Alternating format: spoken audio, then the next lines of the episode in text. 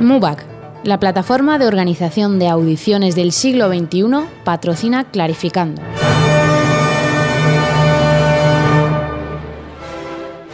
Clarificando. Con Clara Sánchez. La sección de audiciones de orquesta con Clara Sánchez, que la tenemos ya al teléfono. Clara, buenas tardes. Hola, muy buenas tardes, Mario. ¿Qué tal? Muy bien, explícame lo que pasa porque aquí tú no estás, pero hay un invitado. O sea, esto es ya justo darle la vuelta a la radio totalmente. Totalmente. Hoy os he enviado a alguien, yo me he quedado en Asturias muy muy bien, que además hoy hace un sol estupendo. Qué gusto. Bueno, pues cuéntame, ¿quién tenemos aquí? Tenemos a Andrés Puello, clarinetista. Y es que aunque Andrés tiene una amplia experiencia orquestal, que ha pasado por varias agrupaciones en España y en Bélgica, donde destaca su colaboración con la Orquesta Nacional de Bélgica, me parecía muy interesante su experiencia en la Banda Municipal de Santander, porque el acceso a este tipo de agrupaciones es también mediante audiciones y es una interesante salida profesional. Así que hoy vamos a hablar de audiciones en bandas. Bueno, pues muy interesante. Andrés Puello, buenas tardes. Y bueno, gracias por estar aquí. Clara, todo tuyo. Hola Andrés, muy buenas tardes. Bueno, pues lo primero que queremos saber es cuánto tiempo llevas en la banda de Santander y cuántas audiciones has hecho para esta formación. Sí, respecto a la primera pregunta, en la banda de Santander eh, llevo desde el año 2015 allí, es decir, casi dos años. La primera audición que yo realizo en la banda de Santander es en el año 2011 y a raíz de esa audición comienzo a trabajar pues, en el año 2015. Pasan cuatro años hasta que empiezo a, trabajar allí. Luego es verdad que se ha, se ha vuelto a convocar un proceso de selección de candidatos, otra bolsa de trabajo, y gracias a esa nueva bolsa, digamos que estoy que continúo trabajando en la banda municipal de Santander durante este bueno, año. cuéntanos cómo son las audiciones para esta banda en concreto, qué repertorio suelen pedir. Vale, en la banda municipal de Santander, las dos audiciones en las que yo he participado han sido bastante similares. Es decir, han estado formadas por. Teníamos, vamos, teníamos que tocar eh, dos obras. Una de ellas era obligada por la banda municipal, obligaban a tocar en, los en ambos casos el concierto para clarinete y orquesta de Mozart y la segunda obra era una obra de libre elección que cada candidato pues, podía presentar su, su, lo, que él, lo que él considerara oportuno. Y en ambos casos ha sido así. Y, o sea, que, bueno, tienen similitudes con las audiciones de orquesta, en las que en clarinete precisamente suelen pedir el concierto de Mozart también como obra obligada, pero lo que veo quizás diferente que es que piden otra obra, pero piden también pasajes orquestales. No, esta es una de las grandes diferencias que encuentro entre las audiciones para orquesta y audiciones para banda. Normalmente las audiciones para orquesta, bueno, normalmente no, siempre están compuestas por una parte, ellos eh, piden al intérprete tocar un concierto o una obra que suele ser obligada, algunas dejan una segunda obra de libre elección o también obligada, y sobre todo el grueso de la prueba es una serie de extractos orquestales que, en la audición pues tienes que interpretar pues lo que el jurado determina en el, momento. En la banda, por ejemplo, yo nunca me he enfrentado a una prueba de banda y he tenido que preparar extractos orquestales. O sea, que es más repertorio de solistas. Eso es. El, yo me atrevería a decir que el 100% de los casos, el, candidato debe preparar una obra obligada normalmente y otra obra que suele ser o de libre elección o también obligada. Es decir... Eh, mm, Pero una obra completa, digamos. Eso es, eso es. Y, otra de las principales diferencias que veo respecto a las audiciones de orquesta es que en la banda tienes tiempo para, para tocar. Digamos que las, las, pruebas de orquesta están estructuradas en fases.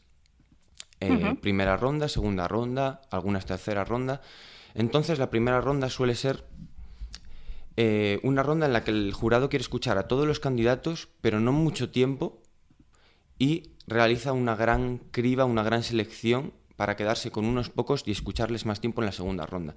En las bandas lo que ocurre es que solo tienes una oportunidad para, tocar tu repertorio y ya con esa vez que sales a tocar, es decir, una única ronda, te escuchan más tiempo y ya es suficiente para que ellos decidan pues quien consideran que, debe, que debe entrar o que debe estar el primero en la lista del, de la audición o, lo que sea. Pero esa es una diferencia importante. No está estructurada en rondas y el tiempo eh, en el, eh, del intérprete para, para tocar hacia el jurado suele ser bastante mayor respecto a las audiciones de orquesta.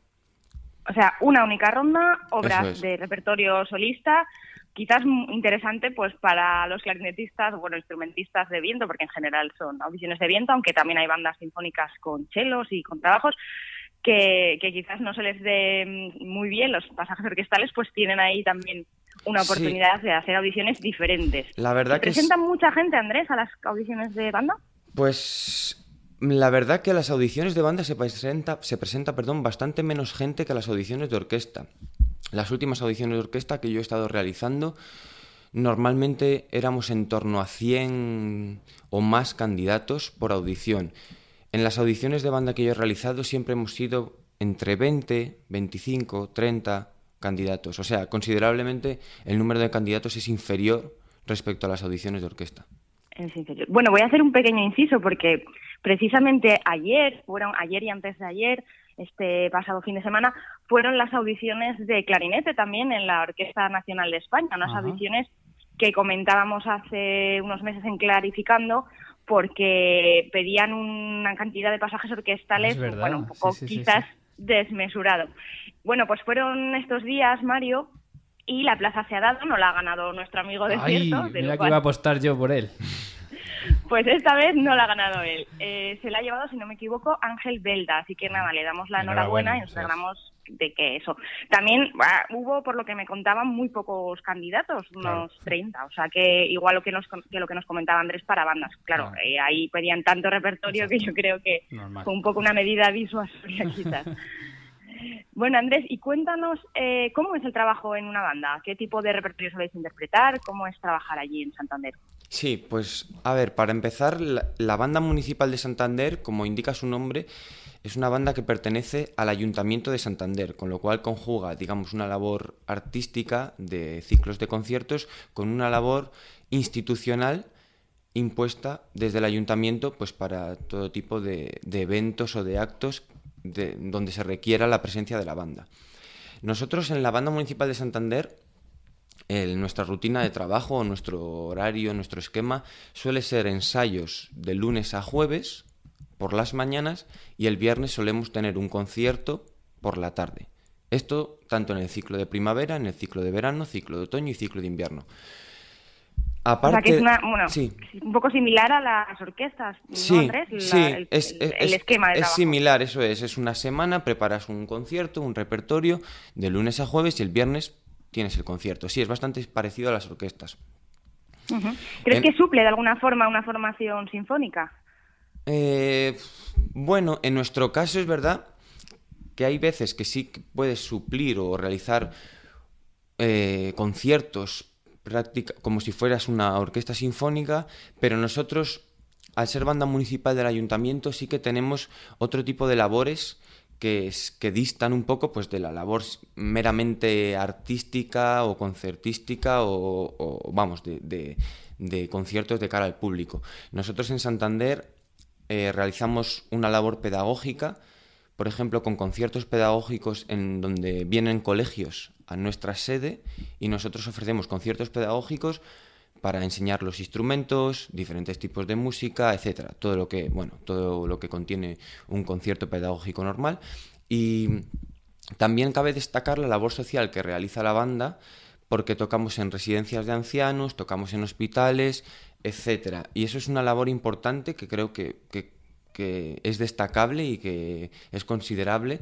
Y, e importante, una labor importante que hacemos en la banda municipal.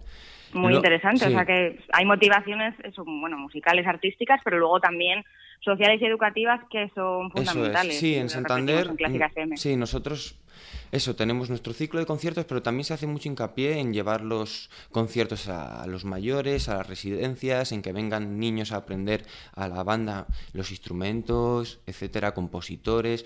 Y luego queda una cuarta eh, digamos, una cuarta faceta que tiene la banda municipal, que es la labor institucional que debe realizar en todo tipo de eventos que, puedan suceder. Es un poco imprevisible eso, porque estamos al servicio del ayuntamiento y hay muchos, al ser la única agrupación profesional de música en Santander y, y, estar, y al estar al servicio del ayuntamiento hay muchos eventos de, donde se nos requiere la presencia y pues tenemos que ir a tocar un himno, un, lo que sea, a acompañar, a poner música a un acto, eh, conmemoraciones, desfiles, procesiones, etcétera. Es una labor, digamos, sí, es bastante variada.